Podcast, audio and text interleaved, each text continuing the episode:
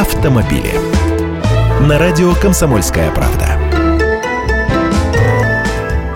Здравствуйте, я Андрей Гречаник. Не все молодые родители собираются покупать детские кресла. 2% родителей новорожденных детей, даже прослушав курсы о безопасной перевозке младенцев в автомобилях, говорят, что не планируют приобретать детское удерживающее устройство, рассказала Наталья Агре, президент экспертного центра движения безопасности.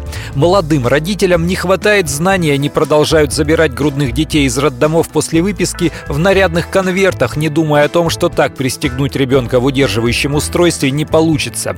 При столкновении машин или даже при резком торможении в пол вес пассажира возрастает в несколько раз, и удержать ребенка от резкого удара практически невозможно. Доказано краш-тестами, что нет ничего лучше специальных удерживающих устройств для перевозки детей. Но наши люди почему-то продолжают сопротивляться, считая требования перевозить детей в удерживающих устройствах и высокие штрафы чуть ли не проявлением полицейского произвола, хотя в ряде зарубежных стран принято выписывать детей из роддомов, лишь убедившись в том, что родители повезут их пристегнутыми в специальных детских креслах.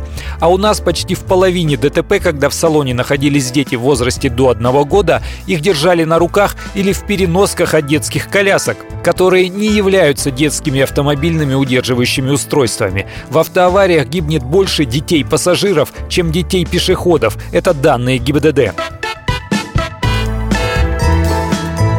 Автомобили.